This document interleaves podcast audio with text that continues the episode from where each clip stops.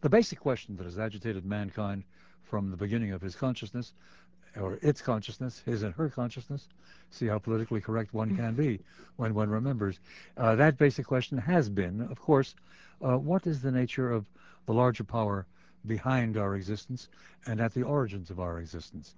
That is to say, we've sought some definition of the transcendent and then sought ways of relating to the transcendent.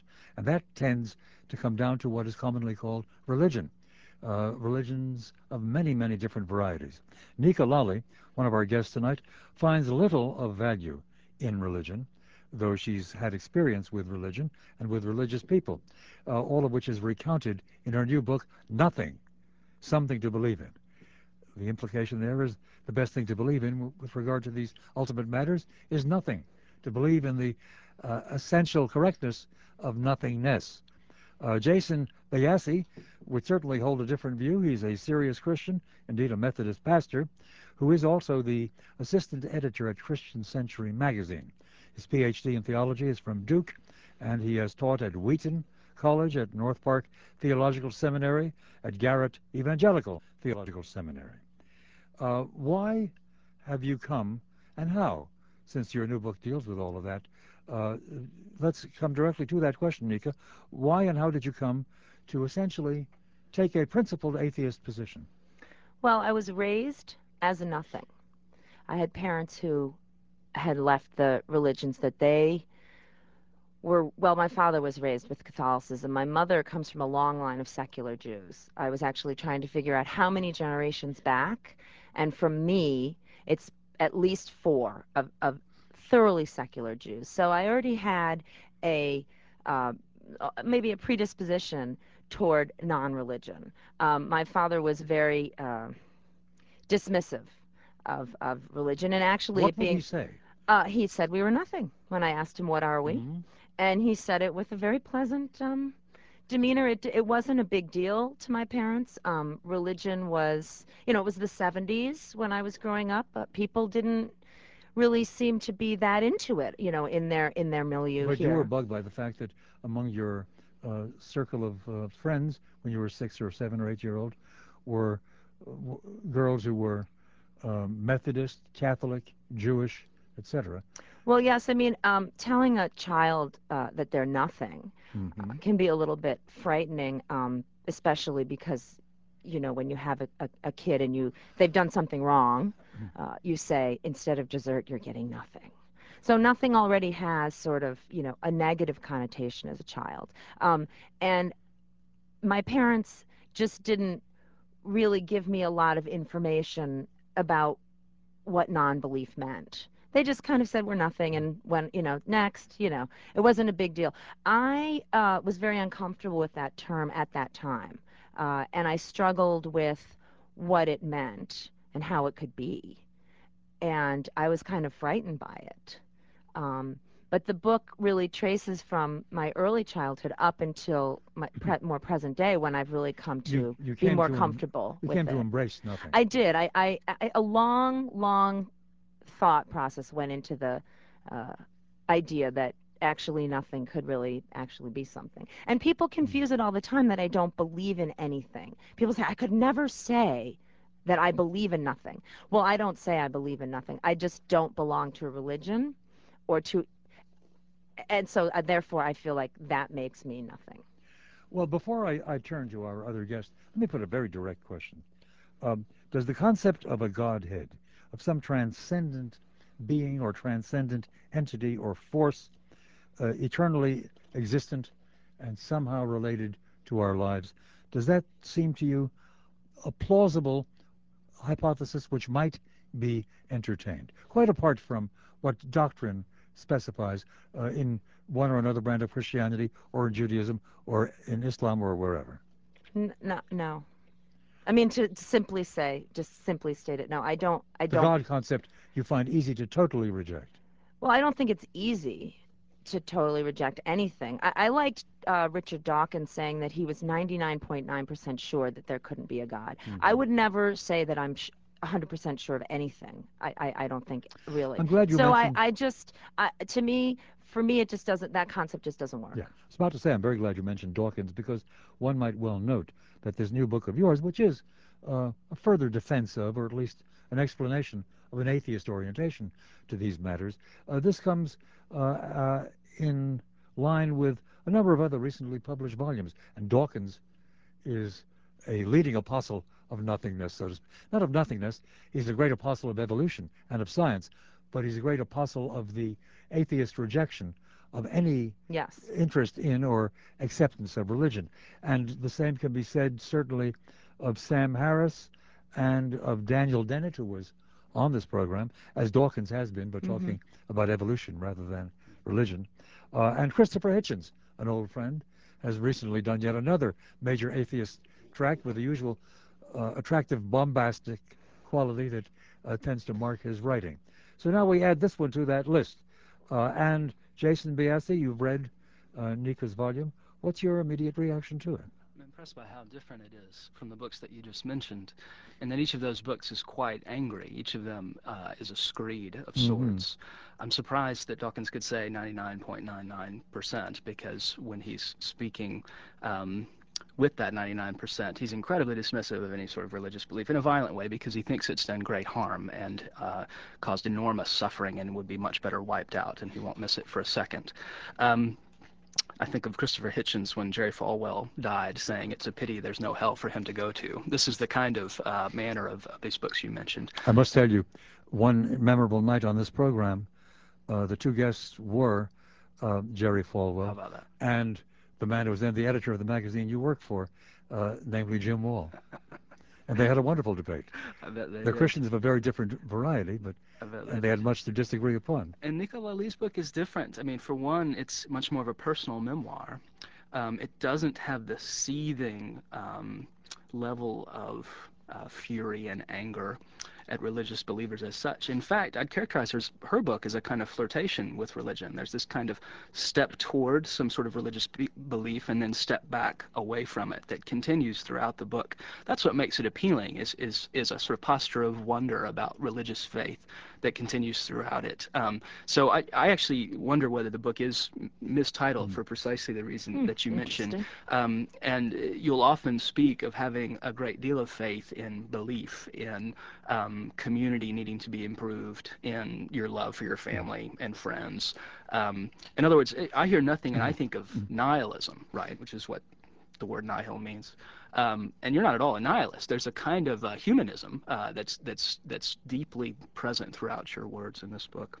And Interestingly, Nika's book is published by Prometheus Press, and the founder and publisher at Prometheus is um, a man who uh, has had a long, well, he is in fact sort of the the prince of American secular humanism, uh, and uh, he argues the atheist position persistently in the various publications he puts out.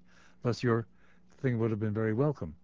Uh, yeah, I, feel lucky that I found people. Prometheus. Yeah, very lucky, and they they've been a wonderful group of people to work with, as have their um, sort of their sister organization, uh, Center for Inquiry. Mm-hmm.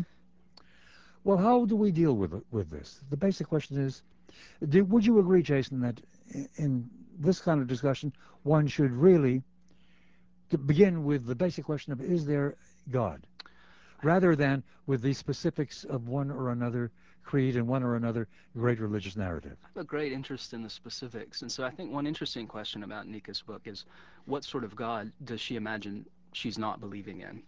um, so, uh, what kinds of things uh, uh, is God called upon to do or not do? What kinds of specific disappointments does she have?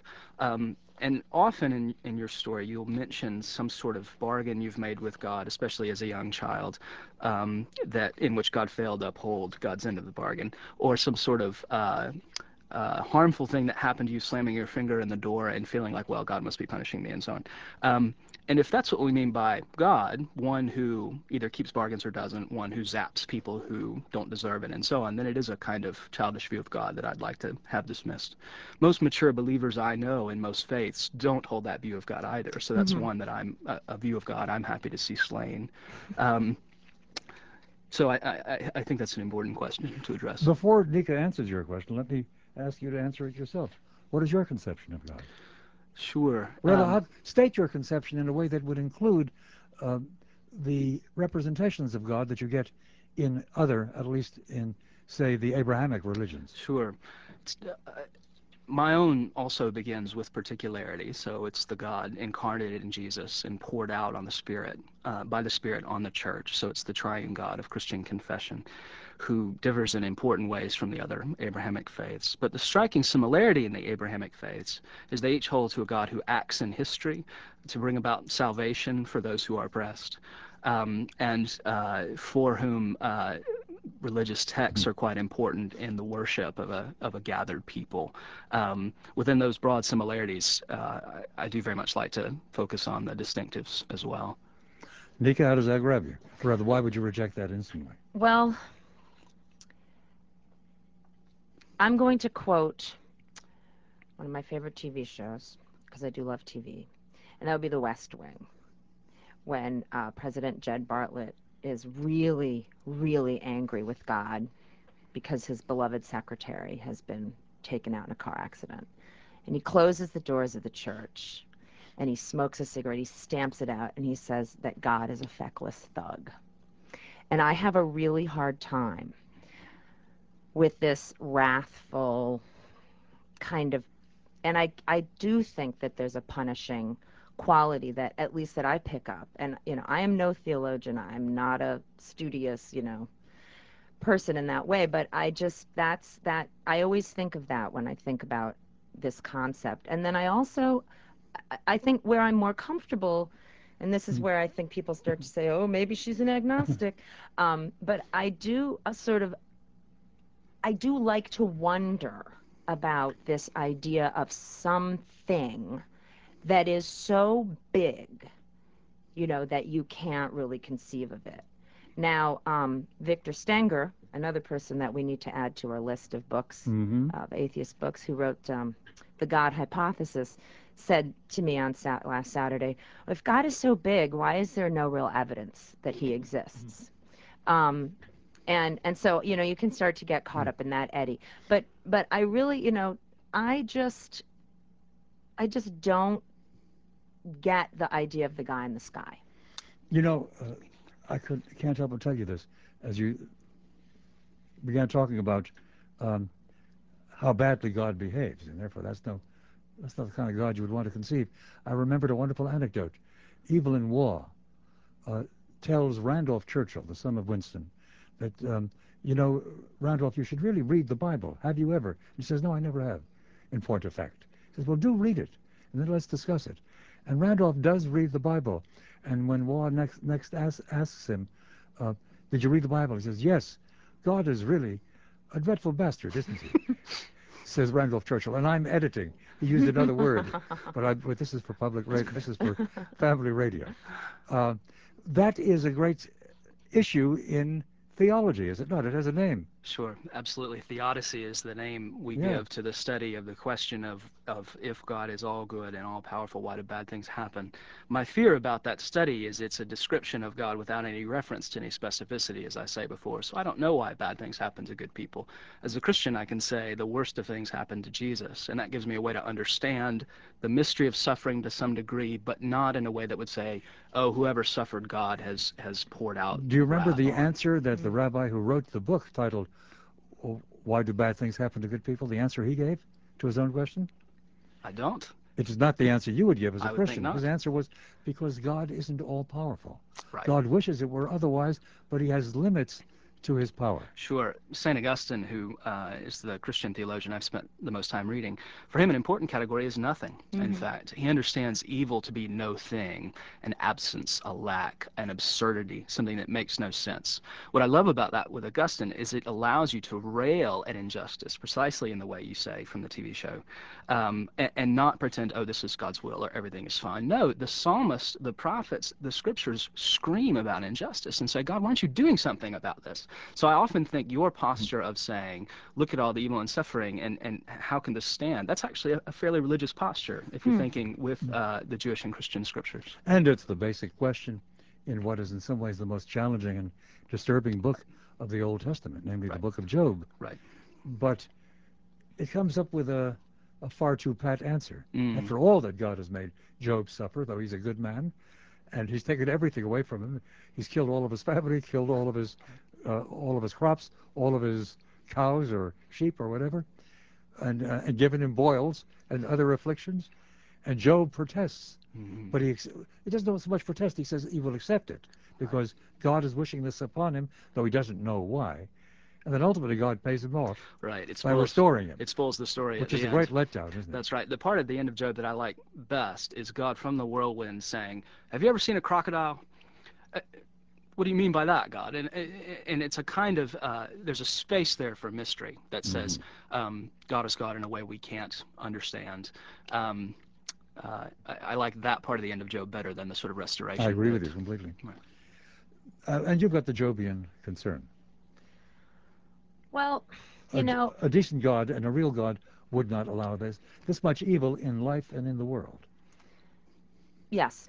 And you know, then I hear people tell me that they're really blessed because they had good weather on their vacation. Mm-hmm. and I just think, and I said this uh, when I spoke to Kathleen Falsani uh, last week. I said, please tell me that God has something better to do than worry about whether you got sunshine or rain.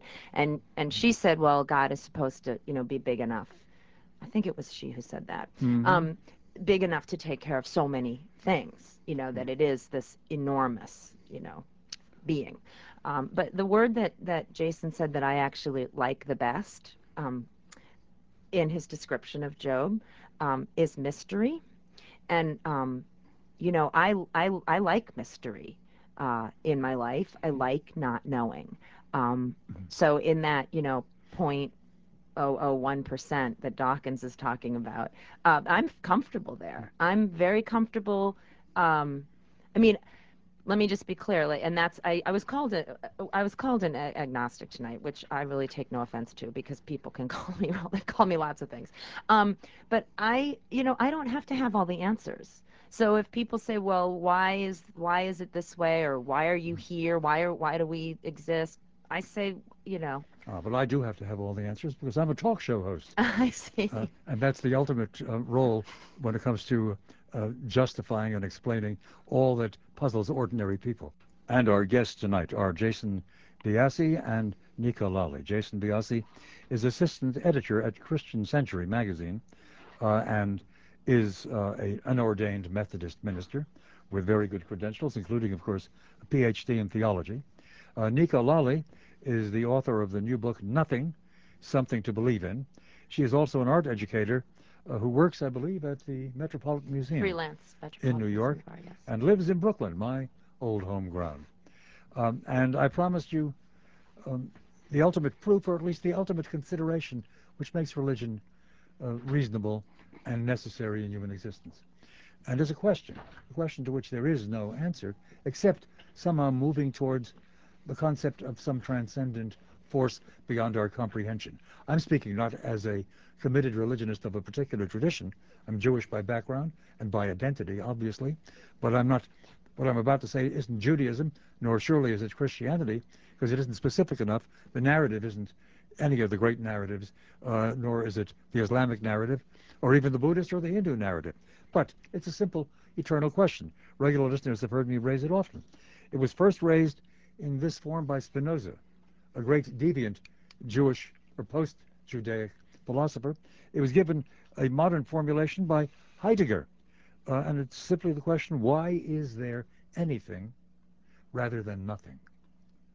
And then, interestingly, your book is titled "Nothing," but nothing that's true nothing would be nothing. There would be no matter, no space. Uh, but in fact, we live in an abundant universe which contains 100 billion galaxies.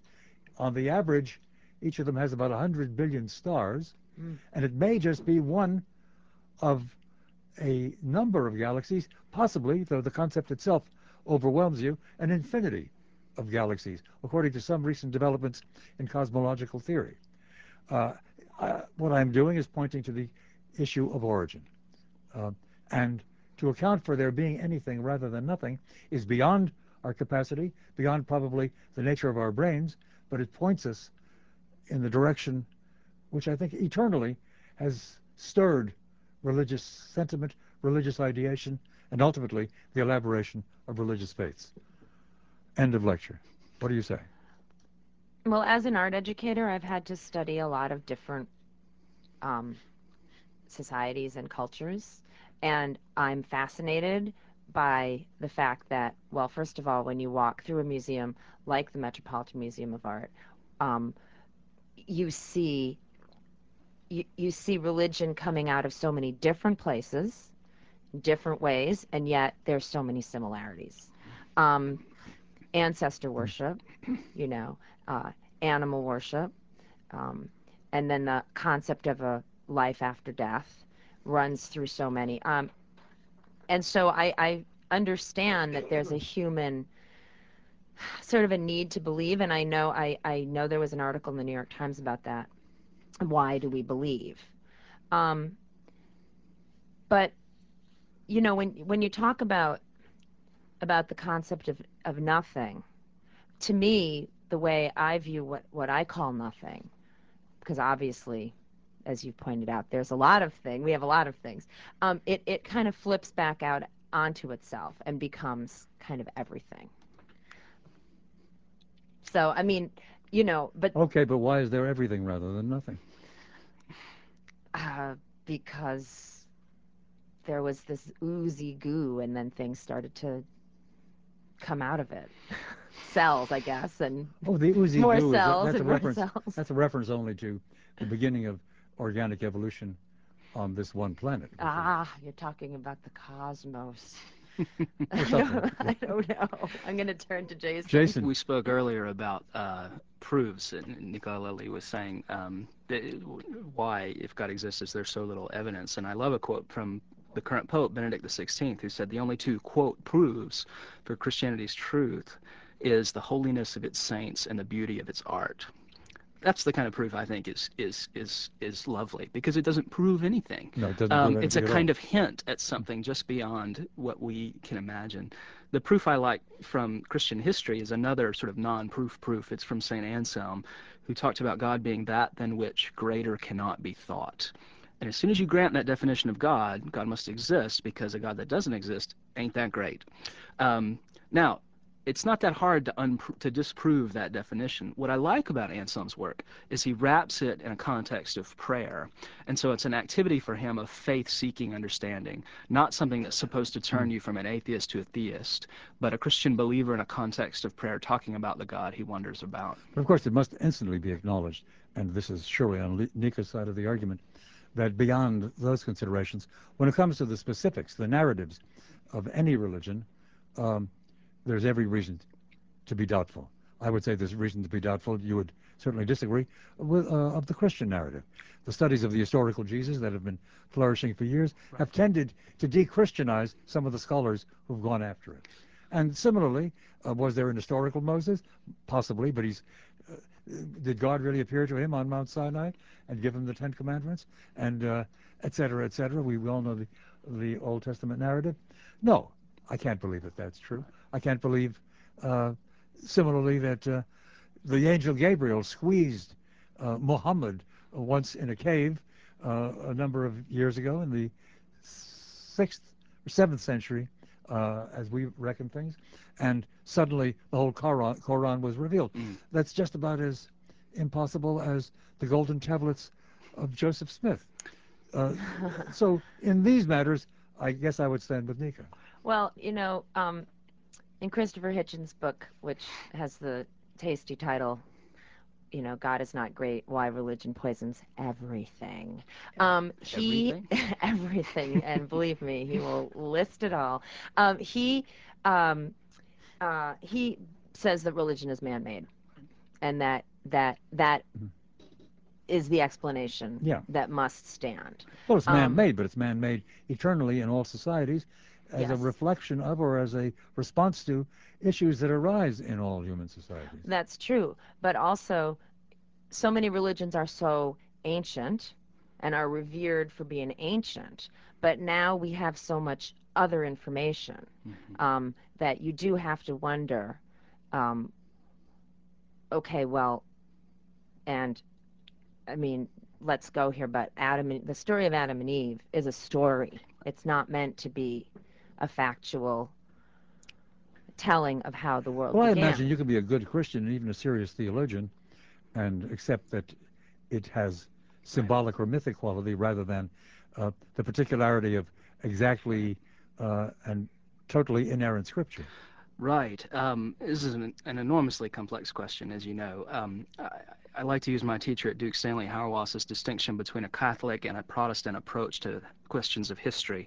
Um, he says liberal Protestants like to say, what's the very least amount of this stuff I can get away with believing? Give me the very least. The resurrection, Adam and Eve, um, Jesus actually existing. What's the very least? Whereas he says a Catholic approach is to say, wow, look at all this great stuff I get to believe.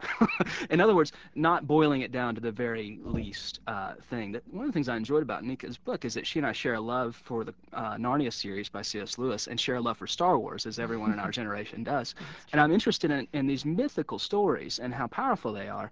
Um, and it's part of the reason I tend to side with Orthodox biblical interpreters um, not fundamentalist at all, but ones like Luke Johnson and N.T. Wright and Richard Hays, who tend to lean toward uh, arguing in some defense of historicity with regard to the New Testament, um, even to the point of defending Jesus' resurrection. The New example. Testament, but not the Old.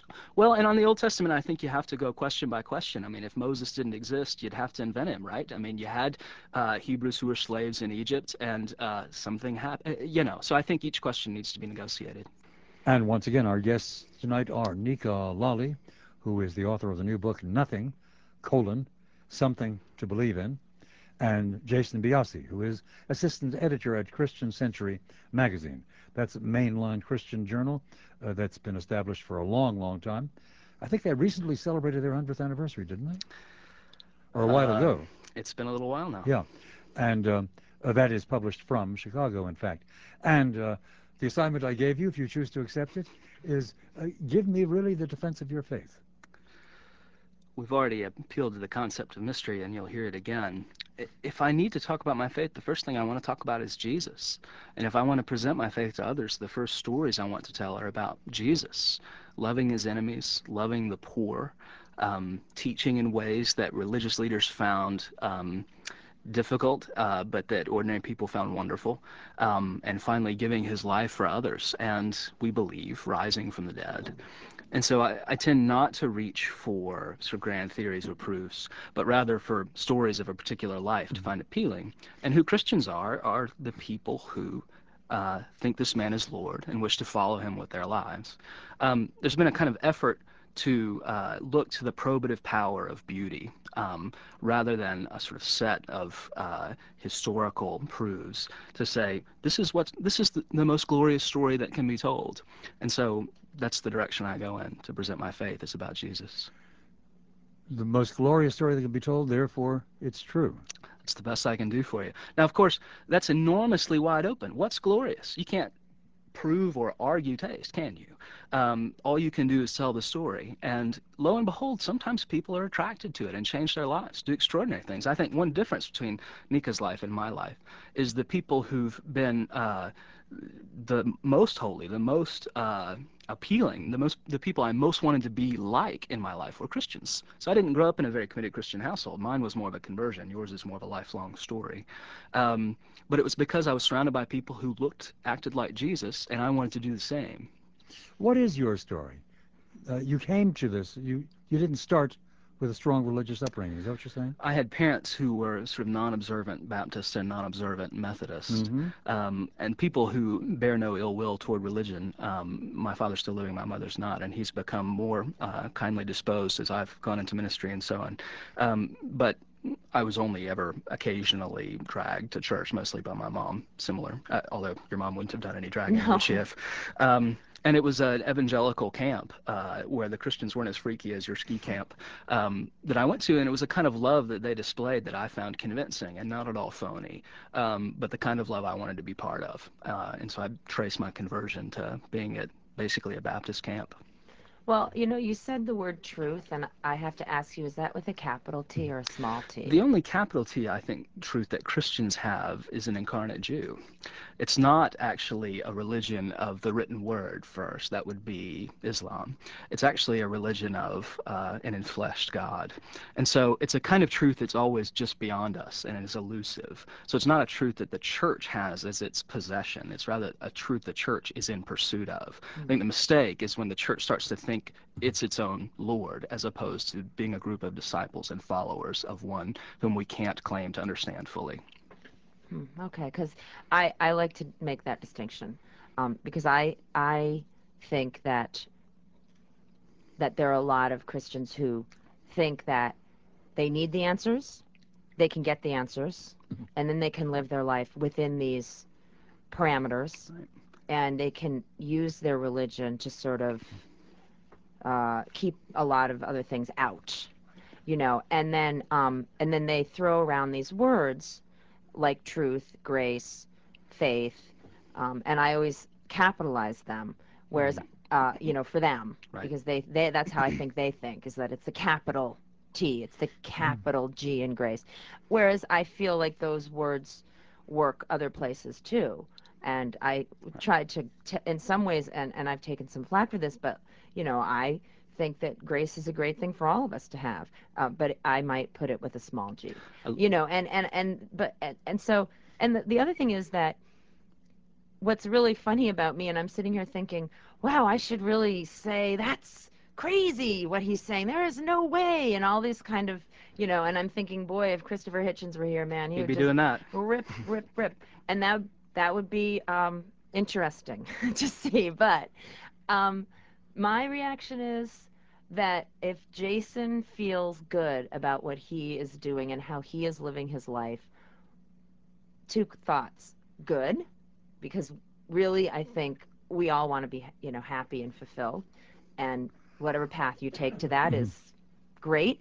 And then the other thing is, um, um, the other thing is, uh, you know, it's what you do is what you do. And what I do is what I do. Now, where it starts to get really tricky is um, when everybody is telling the other side that they're wrong, that they're that they're foolish, that they're making a big mistake, that they're perpetuating evil. You've Well, had some of that traumatization in your own life, haven't you? yes, and I don't And your like book has a good deal of that. I don't like to be told I'm wrong. Who told you that?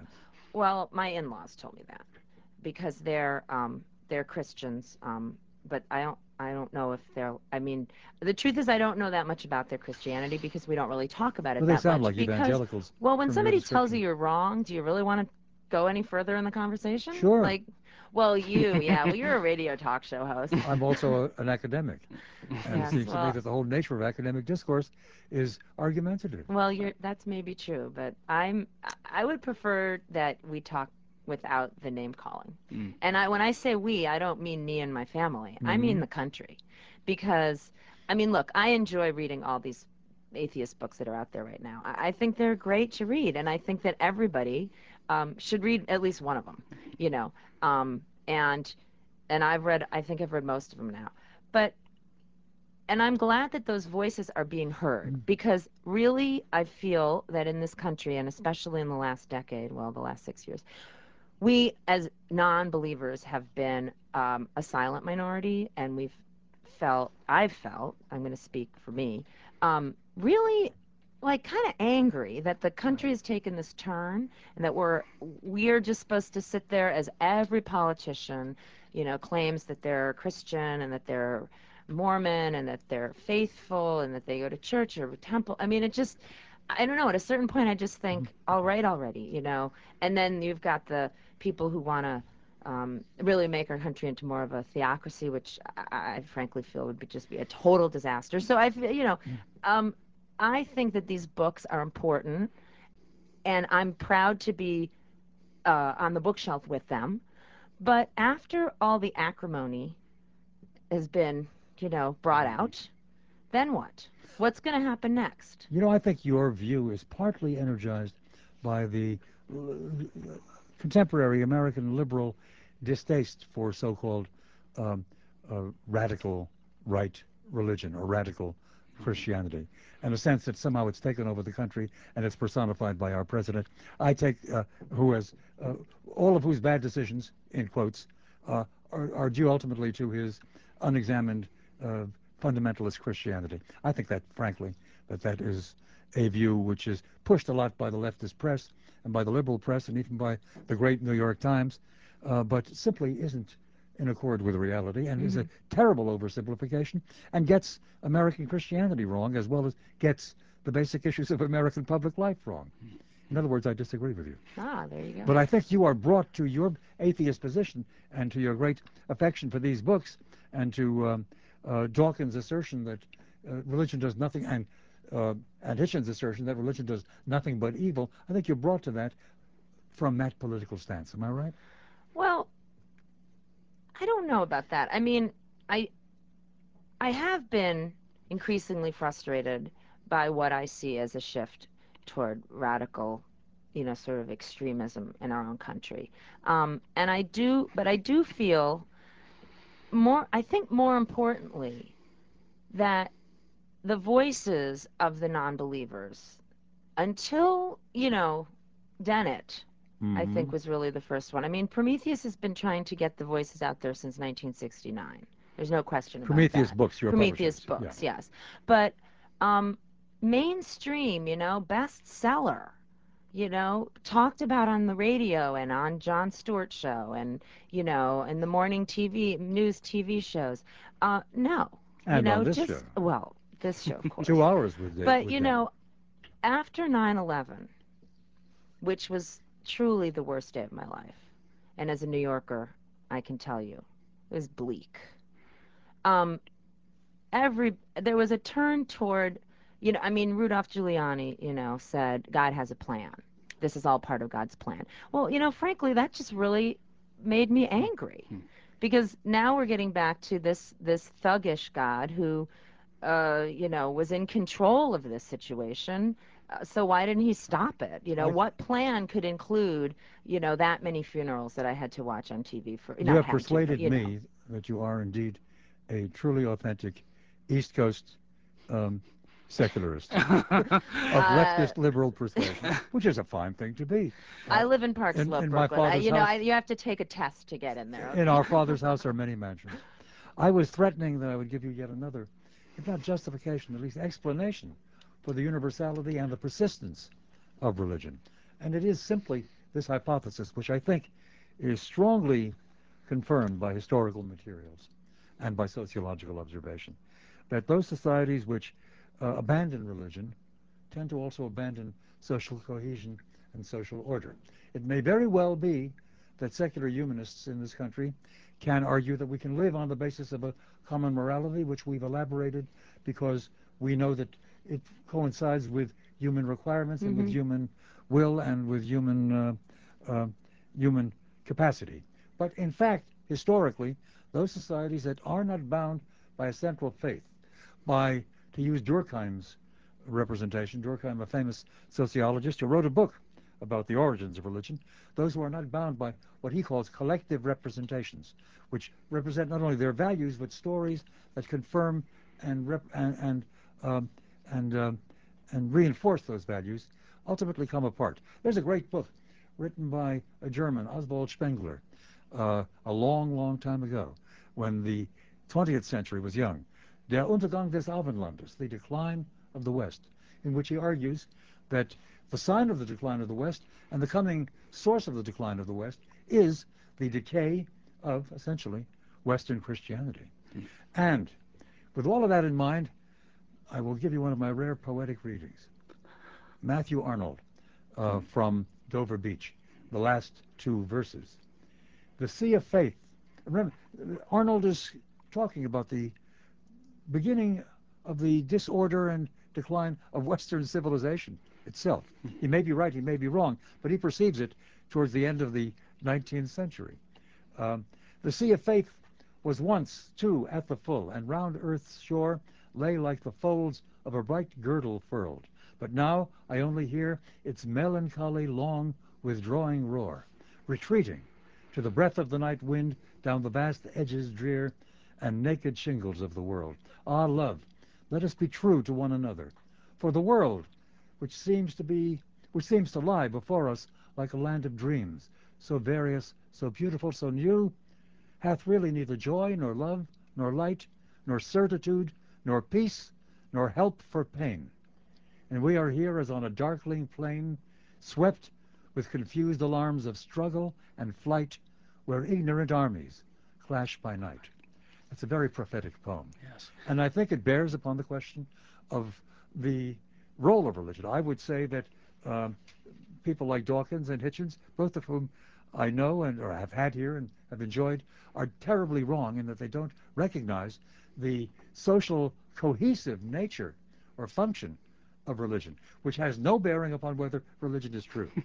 I would not use that. And a lot of people I know go to church for the social Yes. contact, but Yeah. I have lots of social contact I'm not without talking church. just about social contact No, but I in the think sense that- of friendship. but I'm it's a talking about a cohesion. I society understand what you're- holding together, as ours, by the way, is not doing particularly It's well. Well, an no, extraordinary it's statement not. that Sam Harris has, and I think he's thinking of the Muslim riots after the cartoons in Denmark, where he asks, when was the last atheist riot? And I immediately think, French Revolution, Soviet Revolution, Chinese Cultural Revolution, there's been an enormous amount of bloodshed in the name of irreligion. No, but I think that's a misconception. I really do. I Uh-huh. think that, you know, when there's a despot, when there's somebody who's evil, um, who doesn't believe, it's e- immediately, well, they're an atheist. But there have been plenty of Oh, sure. evildoers with Oh, no lots question. of religion behind them Oh, no them, question. too. No, I would completely agree that, uh, and, and it's a kind of. And I don't of, really think that of, was in the name of non-belief. I think that that was in the name Right. of, you know, evil.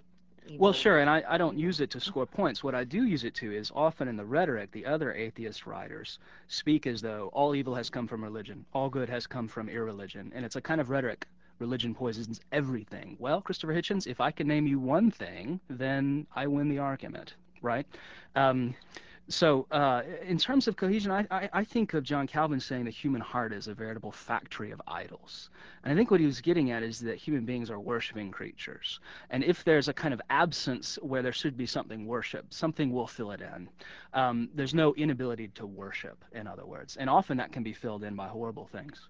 Um, now, at the same time, the social cohesion argument can be used by conservatives to try and sort of reinstantiate their version of what everyone should believe religion-wise, which is something I would also not support uh, and would want to say, look, if it's false, then you shouldn't follow it, even if it happens to tie society together, right?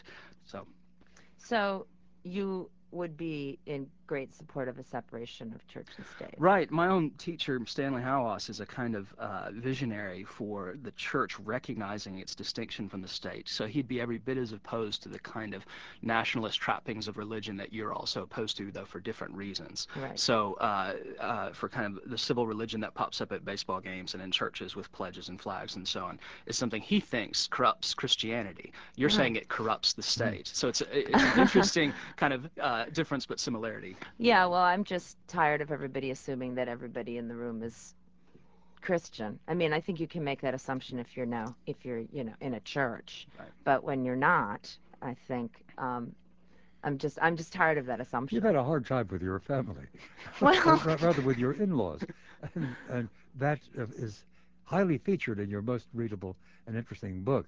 But uh, uh, why don't you forgive them? Oh, I have. I totally have. I mean, look, and here's have they the forgiven thing. you? I think they're working on it. All right. Um, here's the thing. Um, in order to really forgive, you have to understand. In order to really understand, you have to dialogue. In order to really dialogue, you have to drop trying to convince the other side that you're right, more right, that you have all the answers, and you have to just talk. And that has been something that has not Hmm. really, to m- to my satisfaction, and um, I don't think to theirs either, happened. So the misconceptions about what we are, who we are, what we believe in, what we do, how we lead our lives are getting bigger and bigger. And the reason I even included anything about my in-laws, which by the way, if anybody out there is thinking of writing a memoir, I highly recommend you think very carefully about doing that uh, because it's not easy. Um, but you know, I think that it mirrors a larger problem, a larger situation in our country. And um, and that's why I included it because when I looked at what was going on in my own family and I looked at what was going on in the country, I said, "Oh, what what about this parallel?" Can I ask you about something? This is at the end of one of your fights in the book, where you're screaming with your sister-in-law, "Accept me for who I am. Tell me you won't try and change me, convert me, or convince me anymore." I demanded. Tell me that I am as right in my beliefs as you are in yours. Say that I have every right to believe as I please, and then a little further down, and she doesn't, of course. There we are, me with my open mind, and them with their absolutism. And that's one place where I wonder if there's a danger of a kind of intolerant tolerance. Yes, and Um, actually, I read that recently, and I thought, why did I say Hmm. open mind? I don't. I. It's that's a really weird thing that I wrote Huh, huh. because, um, you know, we all think we have open minds, Right. but we really, very few of us do. And I mean, I am open-minded, and but my my uh, feeling of open-mindedness uh, has to do with you believe whatever you want to believe. You believe what that to me is open-mindedness. Right. You know, Right. but I understand that that um, that that means a little something different. I mean, But I, I did want to contrast, you know, my like live and let live. Hey man, whatever works for you. And they're Right. like, no, there is one truth. Sure. No, the contrast is clear. It's, but I, but I do think you, you can grant that their evangelical Christian belief holds that they do need to try and convince other people. Yeah, but that's then And that's that's we got it. We got it. right. Right. there's we a, got to do something. there's a danger there. And quickly back to the phones for your questions and comments to Nica Lalli and Jason Byassee. 591 7200 is the number. You are the next caller. Good evening. Good evening. Uh, related to the previous comment that there was no proof for the existence of God, uh, Fred Hoyle, a well known astronomer and former atheist, when looking at the probability of one cell coming into existence by chance, calculated with a another uh, mathematician that chance of coming into existence was like one chance in 10 to the 40 thousands, uh, which is a number beyond imagination. Uh, he concluded, and I quote a sentence here from Fred Hoyle, that uh, it must have been by the hand of an eternally existing being of infinite power, which, if you desire, you may call God. Well, that's from a former atheist, certainly not a Orthodox Christian or Orthodox uh, religionist of perhaps any kind, but uh, certainly recognizing that his atheism was well challenged just by the statistics of uh, life coming into existence. I've been conducting an informal survey for many, many years uh, with astrophysicists and cosmologists, whom I love to have on this program. It's a subject, it's an area of inquiry that fascinates me as a layman. And uh, I usually get around towards the end of a program on uh, subjects of that sort to asking the astrophysicists and cosmologists uh, something about uh, their own religious belief. Uh, it runs around two to one. Two or 2.5 will say, um, uh, I don't, I'm not, I'm not religious. I'm not interested in those things. We've got enough large problems to think about, and whatever happens beyond the Big Bang, or now they would say beyond uh, the formation of the universe out of its prior bubble, uh, that's where time begins for us, and so I can't handle questions of ultimate origins. Hmm. Uh, about one out of three will say, I find some sort of God concept a required hypothesis, just as Einstein said he did. How interesting. Um, I wonder if that number, one out of three, is higher than, say, professionals in literature departments or in, or in Probably is. humanities. I think it's probably a lot higher in the hard sciences. Well, I, I would defer to my colleague at Prometheus Books, Victor Stenger, to answer that. So you Mhm. might have to have him on the on the show for that because uh, that that question is that comment is very interesting, and I have I have no idea. We have a quote in an upcoming issue of Christian Century um, from a man, and I'm not remembering his name. He teaches at Jewish Theological Seminary, who approached a uh, scientist as an undergraduate and asked him, "Was the Big Bang loud?" And scientist was taken aback and said, uh, "No, there was nothing there to hear it." and then he realized that the kid was religious and said, "You get it. That's poetic language. That's a kind of there's a kind of religiosity about that language that's inescapable when you're talking about human origins at any level." Sir, we thank you for the call. And we'll go directly to another on 591-7200. You are on the air. Good evening. Are you there? Oh yeah, uh, I didn't realize. No, nobody gave me the single that I was going to be on. So The producer is supposed to do that, but uh, she apparently did not. Yeah. Okay, uh, what I wanted to say was, uh, the uh, I love these shows uh, on God. I've, I've been it's a topic that I've been interested in for quite some time, and uh, and uh, I'm fascinated by it. Think a lot about it. Uh, the the point I wanted to make though was, in in invariably when this is discussed, no one comes up with an adequate uh, definition of exactly what God is, and by that I mean what exactly are we talking about? What exactly is God? What is God made of? What is what what what's the nature? What's the the nature of God? Now, the great philosophers, uh, Aquinas, all were good at saying what God is not, Right. but very few of them had a, a, a, a definition. Now, I'm an atheist, um, uh, so uh, but but uh, the other point I wanted to make was uh, the an allusion was made to the necessity of having faith not to believe, which I find is is always uh, a, a fallacy to suggest that. I don't find people requiring me to offer proof that there are no unicorns. I don't find people uh, agitating for the fact that I have to prove that there's no Santa Claus and that I have to have faith not to believe in unicorns or Santa Claus. So why would it would would any faith be necessary in in my suggesting that I don't believe in God? Uh, that that that it's necessary to to, uh, to prove or to have faith in in in the non-existence of something where there's no proof uh, for the existence of that uh, entity. This was me responding to Nica Lalli quoting Richard Dawkins saying 99.99%. And I I think what it requires is at least enough humility to say, you know what, you can't be 100% sure. And so if even Richard Dawkins absolutely hates religion, thinks it's a terrible force for violence in the world, has to back off one one hundredth of a decibel. Well, you know, Um, I, I'm I, first of all, But let me let me Christopher Hitchens doesn't. let me let me, let me, let me well said. could, I, right, could I just say that I, I am I'm not saying I have proof that there is no God.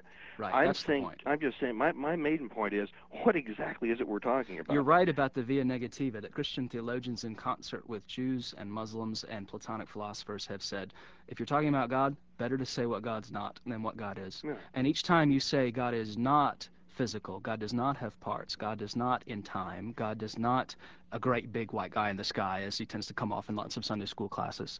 Um, hopefully, with each negation, you come closer to, quote, understanding a God who can't be understood. Maybe God is nothing. Well, that's that's what Yeah, that's, I that's think- the other that's the other thing you you alluded to uh, was that God is. Oh, you you were suggesting that you had some something in in common uh, with uh, uh, with uh, your your friend there who is a disbeliever, Right. uh, in in that you may have more in common with him about the nothing thing. That's the other right. thing, if God is exist exists, then He cannot be part of creating existence. So if if Well- everything that exists Right. at some point had to, something either had to have always been or had to have come from nothing. Sure, So- no, it, and it had to have come from nothing for Christians, of course. I mean, the claim I was making with Augustine is God is no thing. God's not an object, a piece of furniture in the world. Mm. God's the source from which things come that we can't understand. But I'm certainly happy with saying God is no thing. here's another answer. Do you recognize this one? Comes in a neat formulation. What man is, God was. What God is, man may become. Well, that's a, that's the Mormon uh, belief, isn't it? Exactly. you know, ancient Christians and men may be, that, that belief says that men living their lives fully and properly uh, may ultimately become God. And our God was once a human being uh, who, uh, Mhm. but he came to rule this universe. It was given Mhm. to him by virtue of his perfection. I mean, there's similarities there that are striking to Orthodox Christians believing all the things I said about God being transcendent and so on, and yet believing that uh, God became man so man might become God. Now, they mean something by that different than what Mormons believe, but they do speak about deification, about Mhm. humanity becoming divine in Christ um, for Orthodox Christians. Sir, we thank you for the call. Yeah. Very interesting ple- contribution. And uh, sorry I cut you off just a moment. Uh, but loads of people are still waiting to be heard, and we'll go directly to the next. On 591 7200, good evening. Good evening. Hello. Yes, hello. Hey, how you doing tonight? I really appreciate you guys taking my call. All right. Um, raised Catholic my entire life.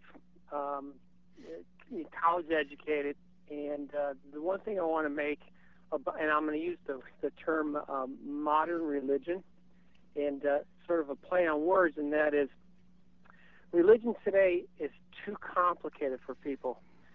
Uh, and, and what I mean by that is that if you if you look at the re, the ritual of religion, it's it's it's ingrained on on ideas that were developed many many many years ago, and today's society, uh, and I'm one of them who who look at these rituals and really kind of ask the question that at what what purpose does that have in my life today?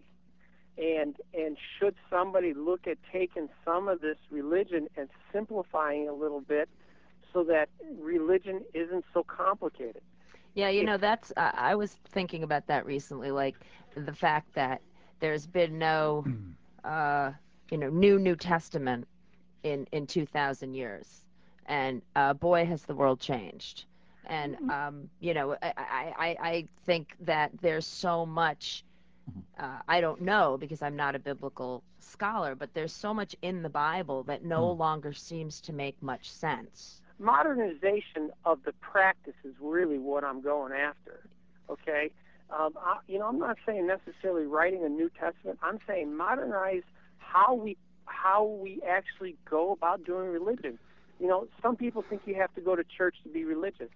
I'm not one that believes in it. I believe religion starts in your heart, and and in in your heart, and it, then it's practiced at home. And if you want to take it outside those bounds, you can. But again, modernize how it's practiced.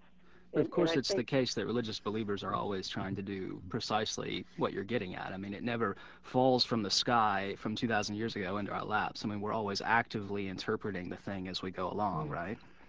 uh, well some that- some of you are you are I mean, Jason. it interests me that one of the most one of the most passionate parts of your book, Nica, is when you talk about a Passover Seder, where you felt connected not to the idea of God, which you were worried about, but to Jews and their practices through time. So it actually cut, I think, eh, perhaps in a different direction than what he's suggesting, a sort of gratitude for people who come before and, and have borne on something that's precious. well that certainly is a big part of uh, the, you know the jewish tradition certainly and even secular jewish tradition is connecting with with ancient you know ritual basically Preach. You should do it more often. Here's a a lot of fun here's a rather startling question. Uh, comes by email. As a Christian or as an atheist, what are the things that you would die for? my children They say the 20th century and early 21st has been a great age of Christian martyrdom, that there have actually been more people who've suffered for their faith uh, in the last hundred years than in the first hundred years of the church. And religious believers have generally had to say that, that they would die for their faith more than anything. So I suppose I should answer that hmm for Jesus. i stick with my children I'd die for my kids too. Which means that you would die for that which is close to you, but but larger altruistic purpose doesn't really. No, I think that would have to Figure weigh the in, same right? way. But Well, I mean, I think that's a really hard question. I, I Right. mean, I think I I don't want to die. You know, I mean, I think, frankly, that gets to uh, the heart of a lot of uh, religious belief is fear of death. Oh, of course it does. And and I, I you know, frankly, I, yeah, I know. I, d- I really would prefer not to have to die for any reason. Um, I'm. I mean, I'd like to be able to say I would die for my country, but um, I'm. I'm really. I'm too. I would be too afraid to do to to do that. I would. I would like to be able to say I would jump on the grenade, you know, in a in a crowded uh, marketplace, but I, I just don't know. I mean, I think. I think what's closest to us is what um, what comes to us most quickly. But if you're put in a situation, right. you, you just My wife is a terrific preacher, and the Sunday after 9 11, Romans 5 was the text where Paul talks about how, well, lots of people would try and die for a good man, but we wouldn't die for a bad person. And then it says, God expressed his love for us in this while we were sinners, Christ died for us. And my wife, preaching, started to weep and say, God died for a murderer. Right. That, that's the God we mm-hmm. know in Jesus that would die for his enemies, somebody loathsome, not just the buddies with the grenade, but somebody who's the lowest, namely us. I had a dear friend who was a Jesuit priest. he was also my student at the University of Chicago. Uh, Ignacio Martin Baró was one of the six Jesuits Mm. who was murdered in Mm. uh, San Salvador. Uh, he knew that it was coming. Mm. I, I saw him only a few months before that event. He was back up in Chicago. And uh, at lunch, I said, I hope you're taking care of yourself. And he said, whatever happens is in, is in God's hands. Mm. They were uh, liberation theology priests, uh, very committed to their pursuit from the left of social justice in El Salvador. And uh, surely he was ready to die for his people, one might say, or for a general standard of justice and, uh, and decency. There's been much debate. There were some Christian missionaries in Turkey that were uh, killed, and uh, fantastic accounts were spread on the internet of how much they were tortured before they were killed. And then there were secondary accounts that said, now they were killed, but they may not have been tortured, and how do you get at the truth? The trick is martyrdom is volatile stuff, and it can immediately become a recipe for revenge, or it can become a recipe for emulation, where you lay down your life and take no one else's. Let us go back to the phones, 591 7200, and you are on the air. Good evening. Good evening. Yes, sir. Uh, some old-time atheists listening to this program may, may remember a publication called The Truth Seeker, to, to which I eagerly subscribed at the age of 12, believing that the most important thing to do was to disprove the existence of God. As I lived my life further into my 40s and 50s, I, I found a need for something more than uh, the everyday ego provides. And with the help of uh, Zen priests and Catholic nuns, I discovered uh, spiritual uh, phenomena within myself. And yet, I did not find any necessity to believe in uh, the Abrahamic God. Uh, and I think this uh, is uh, most definitely illustrated in the history of mankind in primitive hunter-gatherer societies. There's a marvelous photograph in a book by Napoleon Chagnon about the Yanomami. This uh, Yanomamo, Yanomami Indian is standing in the clearing in the center of the village, absolutely transfixed by something he's looking up at. And there's stuff coming out of his nose. He's taken something like cocaine, but he is seeing this the uh, one of the essential spirits in uh, that gave order to the tribe in what Mircea Eliade, uh, your late confrere at the University of Chicago, referred to uh, as the eternal return, which, uh, you, uh, to use uh, modern religious language, gives the blessing to the tribe for the whole year. And then when that ceremony is over, many tribes take the masks that they have used in that ceremony, and they throw them into uh, dark huts, and they never look at them again.